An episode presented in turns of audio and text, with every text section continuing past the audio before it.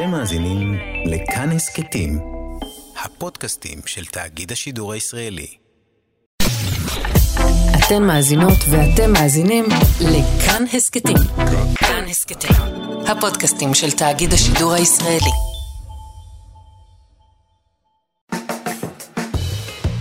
סרוויס, עם רונה גרשון תלמי ושירי כץ.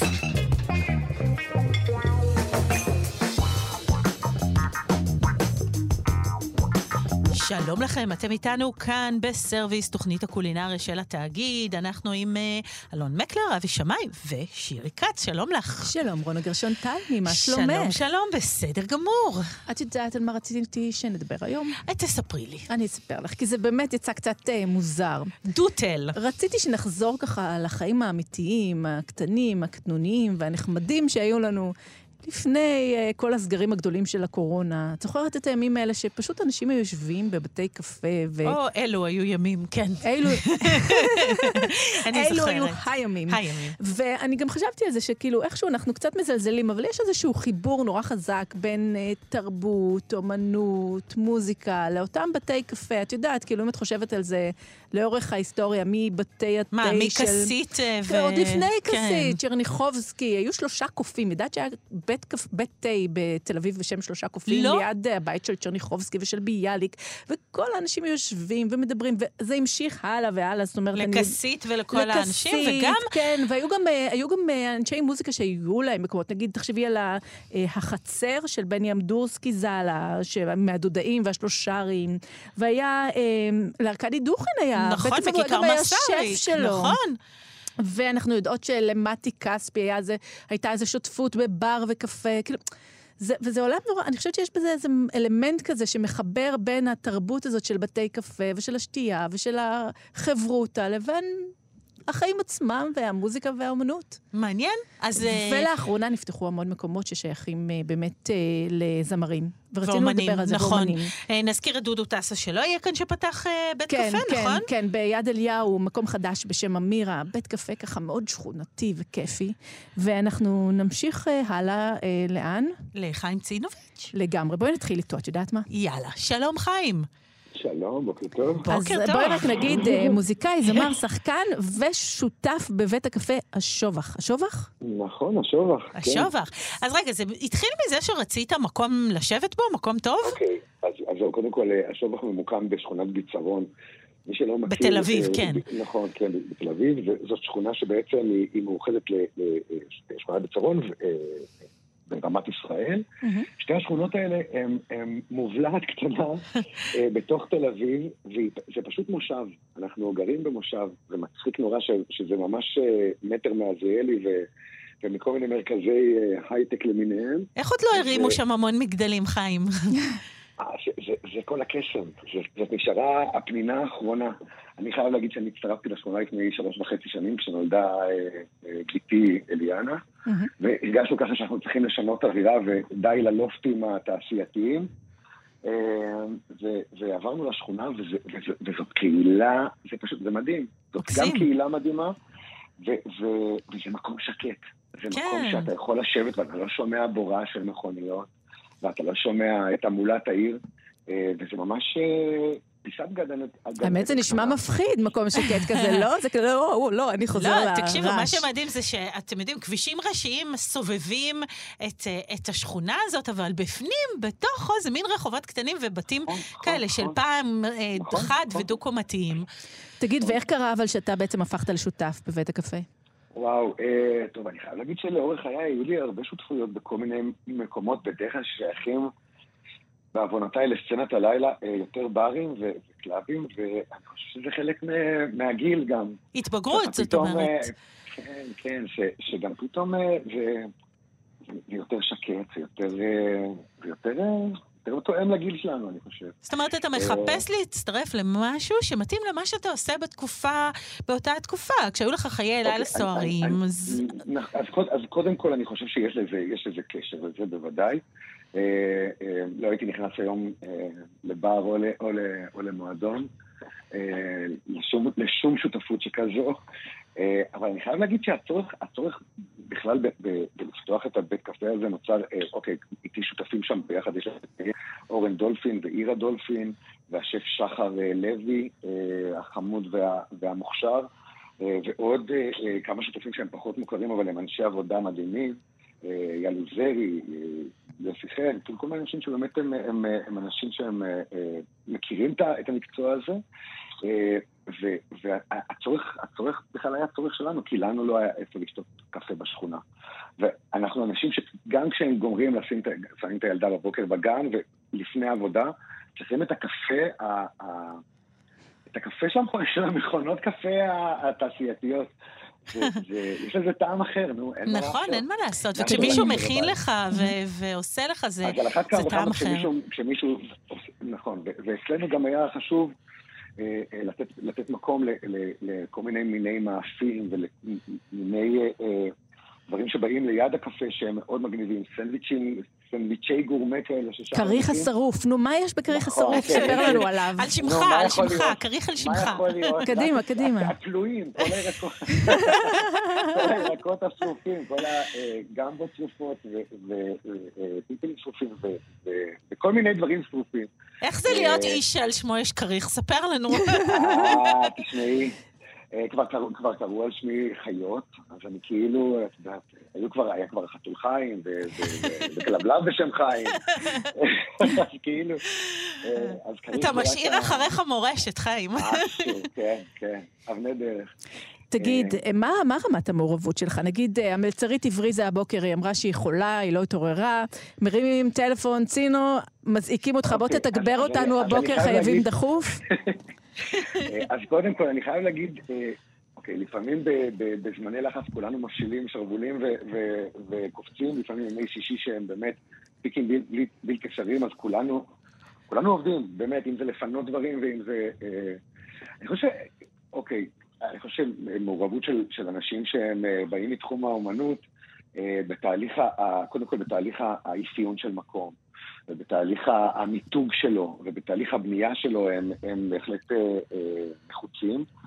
תמיד יש לנו אמירה גם אסתטית וגם שירותית. אני חושב, אומנים, אנשים שרוצים שישרתו אותם יפה, ורוצים שתשמר רמת שירות מגניבה. אז כאילו אני חושב שגם בשלבי ההקמה, נוכחות של אנשים כמונו חשובה, אבל את יודעת מה, גם בשוטף. אוקיי, אני אחראי למשל גם... בחלק מהעניין לכל נושא הצמחייה והנראות של המקום. אז כאילו... אז יש תפקיד לכל אחד, זאת אומרת, בהתאם לכישוריו. כן, כן, לגמרי. ושאלה האחרונה שאני רוצה לשאול אותך זה, שמע, שירי הזכירה את כל בתי הקפה של פעם, מקסית ושלושה קופים שלו, הכרתי וסיפרת עליו, ששם היו יושבים האומנים, מאלתרמן וכל אנשי הרוח. נכון, אז אני חייב רגע אנקדוטה מגניבה. השובח יושב על... לא על חורבותיה, כי הקמנו אותה מחדש, אבל הייתה שם מסעדה מיתולוגית. וואו, נכון, ותיקה. ותיקה, שקראו לה השובח. ניהל אותה שנים רבות דוד, הוא הרוח החיה מאחוריה, וזה היה מקום שואב קודם כל לצמר את הזמר המזרחי של פעם. אגב, הרבה מאוד פוליטיקאים, הרבה מאוד מכל מיני סוגים שהגיעו למקום הזה, וזה היה לאורך 3 עשורים, 70s, 80s, 90s, זה היה כזה... זה היה מוקד עלייה לרגל, היה שם קבב שאנשים נערו אליו, וכמובן חפלות אל תוך הלילה. אפילו צילמו שם, בתקופת הקורונה, את הדרמה שהייתה על הזמרת המזרחית, אני הספרתי השם של זה. אוקיי, אנחנו נבדוק, כן. צילמו את זה שם, זאת אומרת, זה מקום שהיה עד לפני חצי שנה, קופי פייסט מה-70s, כן, זה מדהים, לכן גם אני חושב כערכה למקום המיתולוגיה, הוא פתחנו את המקום שלנו עם אותו שם. עם אותו שם. זה נורא כיף שיש היסטוריה כזאת למקום שאתה פותח. זה מדהים, זה מדהים. כן, זה לא בא מכלום כזה. וזה רק מראה שקרמה טובה של מקומות תמיד עובדת. איזה יופי זה, איזה יופי זה. אני חייב להגיד שאני בתור בן אדם שהיו לו הרבה מקומות, אחד הדברים שתמיד הייתי, כשאני מגיע למקום, אם אני מקבל איזו תחושה של וואו, איזה כיף פה, שמשהו שמדבר אליי, משהו שעושה לי טוב, משהו שעושה לי חם, משהו שעושה לי חשק להגיע עוד פעם. וזאת אחת הסיבות שבאמת מוכרים את לוקיישנים למקומות. כן, יש לזה משמעות, נכון, נכון, נכון. זה מסופר איפשהו על הקירות חיים, כאילו מישהו מגיע ולא יודע, אתם שמתם... אוקיי, אז קודם כל, אני חושב בגלל שהשכונה, שכונה עצמה היא היום אבן שואבת להרבה מאוד אנשי תרבות ובתקשורת שגרים שם. כן.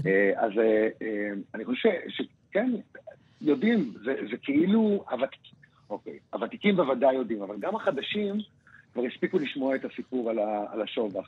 טוב, תחשבו גם לשים את זה איפשהו, אתה יודע, בהמון בתי קפה ומוסדות, כשאתה נוסע באירופה ובחול, אתה מוצא באמת איזה מין משהו שמזכיר לך מה היה פה לפני. מי ישב פה? איזה משורר או סופר או מחזאי, יש כזה פלק מתכת כזה? הוא ישב פה ושתה את התה שלו. אז אולי סתם זורק את רעיון, תבדקו אם זה מתאים, אבל אולי לשים שם איזה משהו שיספר את הסיפור של השובח, או ישימו איזה תמונה.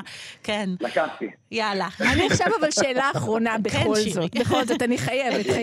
תגיד, בשנת 2000, היה את הרעיון המטלוגי הזה שלך, שאתה התחזית על השרוף, זמר מזרחי, ואתה יודע, והעיתונאי באמת האמין שזה אתה. השיחה הזאת שניהלת איתנו, כמה מתוכה אנחנו יכולות להאמין לה? תשמעו, האמת, אוקיי, אני חייב להגיד, זה ספר שכאילו, הולכת להיות סדרה על השרוף. וואו. כן, כן, כן. וזה הולך... זה קורה עוד מעט. טוב, אז נסתכל ולא יודעת. פה הכל נשמע לי נורא אמין ומעלב. זה מין קפה שכונתי כזה, הוא נשמע שחיים מדבר על הבית שלו. תודה רבה. נלך לבדוק. נבואו, התאגיד פה לא רחוק ממך. אנחנו שכנות. אנחנו נבוא. גם אתם וגם חברת החדשות. נכון, נכון. אז אנחנו נאמץ אתכם. חיים צינוביץ', תודה רבה. בהצלחה, ביי ביי. ביי. תודה. אנחנו ממשיכות עם תוכנית בתי הקפה ששייכים לאנשי תרבות ומוזיקה, ובאמת אנחנו... זה כיף, לא, רונה? מאוד. זה חיבור מצוין. סקרנתי אותך, נכון? כן. אנחנו נמשיך עם אורי גוטליב, שחקן, קומיקאי, והוא באמת מסעדן ותיק אפילו, ויש לו בית קפה חדש. שלום, אורי. היי, מה נשמע? אני מאוד מאוד מאוד אוהב את השיר שהשמעתם עכשיו. אנחנו גם דיברנו עם צינו, גם לא יש בית קפה חדש. כן, נכון, שם מאחורי שם איפה שהוא גר. בביצרון, כן, יש כזה גל, אתם בגל עכשיו, אורי.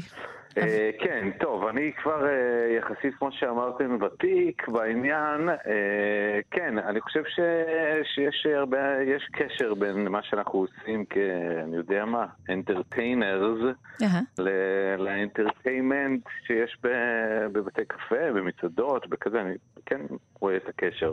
אז רגע, אבל בוא תן לנו רגע, ככה, סקירה קטנה על מה פתחת עכשיו. פתחנו עכשיו מקום שקוראים לו דמה. דמה. דמה. הוא מקום שצמוד לשפה. ביפו. ביפו, בשוק הפשפשים. שפה עובדת ונהנית כבר מעט 12 שנה או משהו כזה.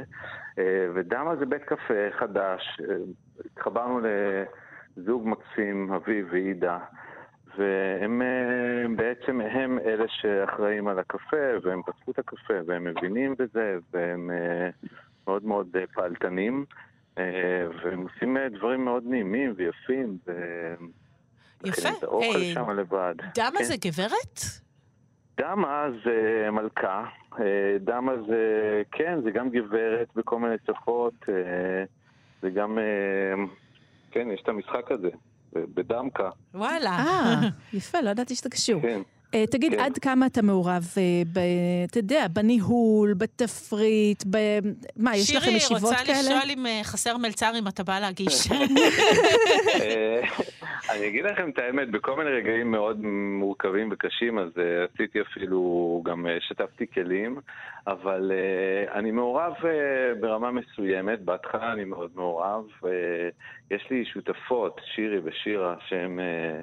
הן הרוח החיה מטורפת, ועכשיו אביב ועידה, אז כאילו אני סומך עליהם לגמרי. אני בא לעשות מה שצריך. כן, עכשיו היה איזו תקופה של טעימות, כי אנחנו גם עכשיו מתחילים לפתוח כזה בערב, וכל מיני יינות טבעיים וזה, אז היה צריך לעשות טעימות, חבל של הבטן. אבל מה היה? תתאר רגע אירוע טעימה כזה, כדי שכולנו נרייר בקנאה.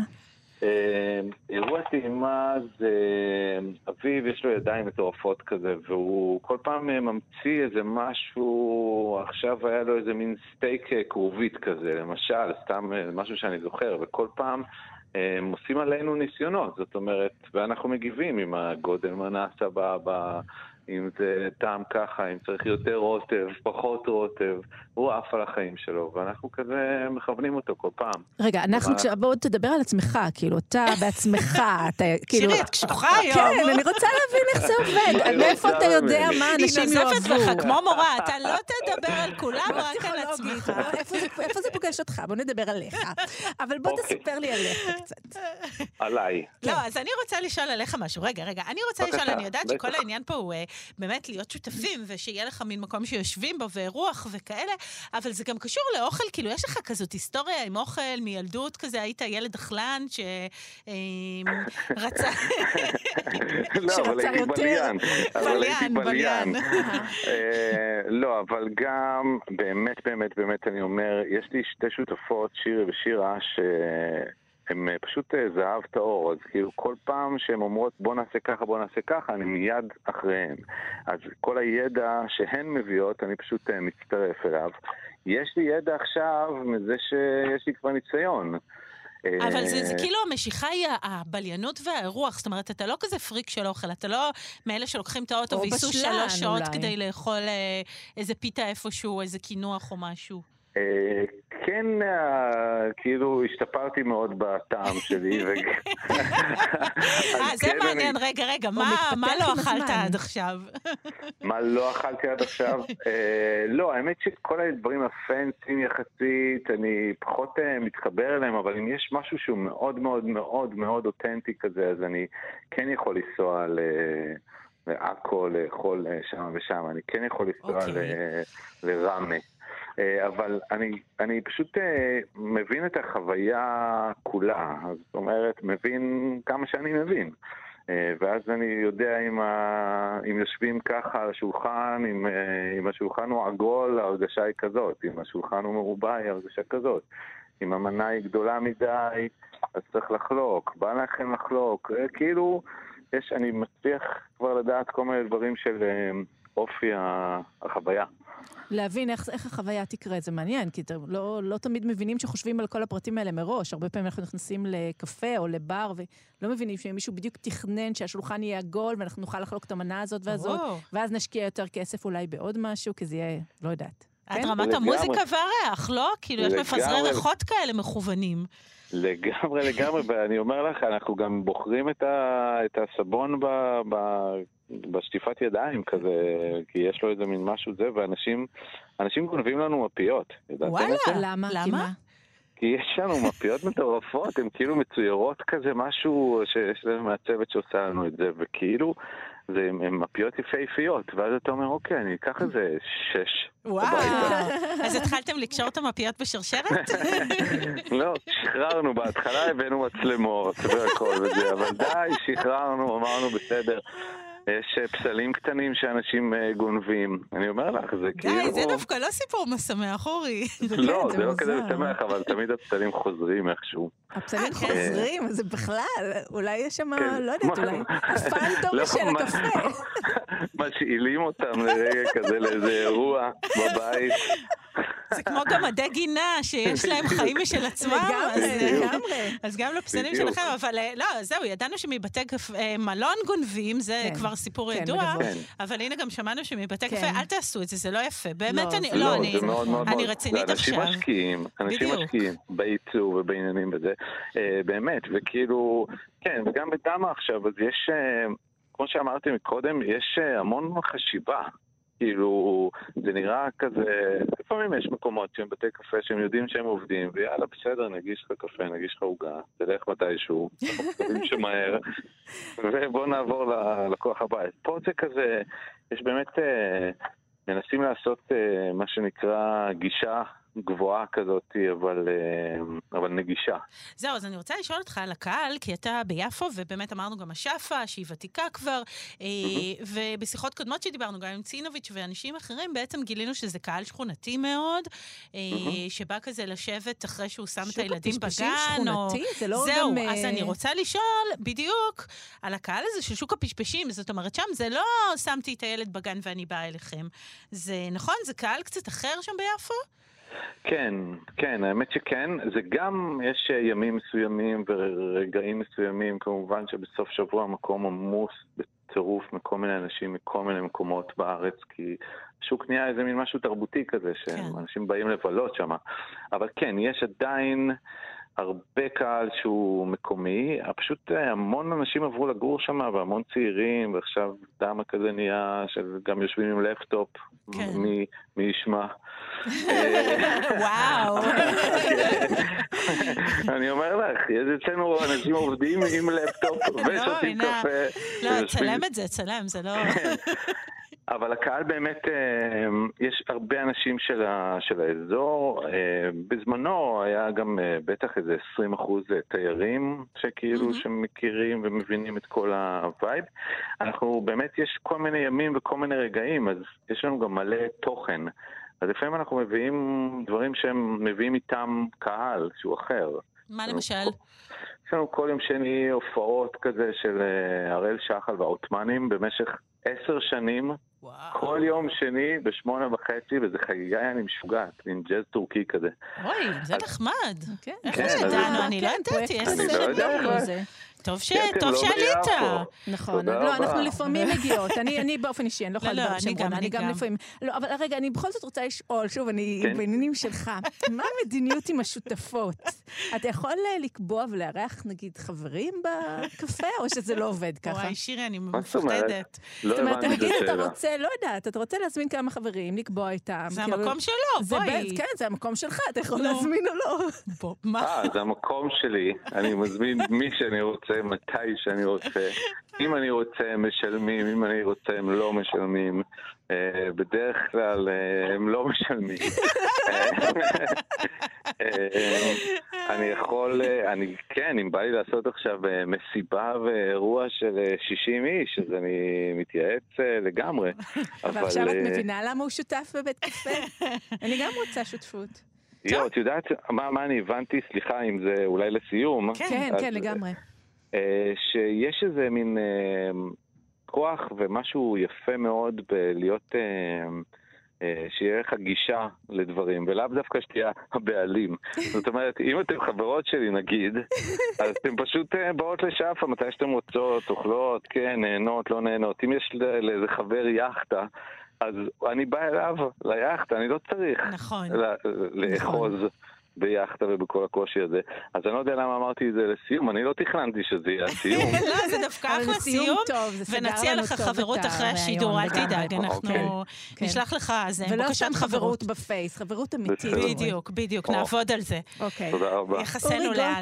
תודה רבה רבה. תודה, בהצלחה בבית הקפה החדש ביפו. ביי. ביי, דמה. ביי ביי.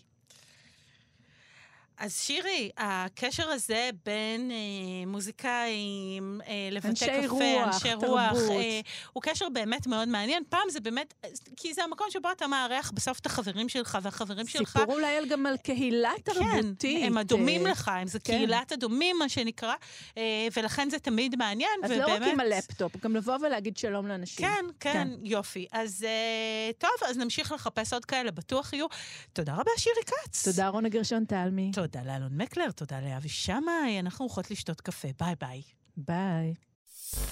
אתם מאזינים לכאן הסכתים, הפודקאסטים של תאגיד השידור הישראלי.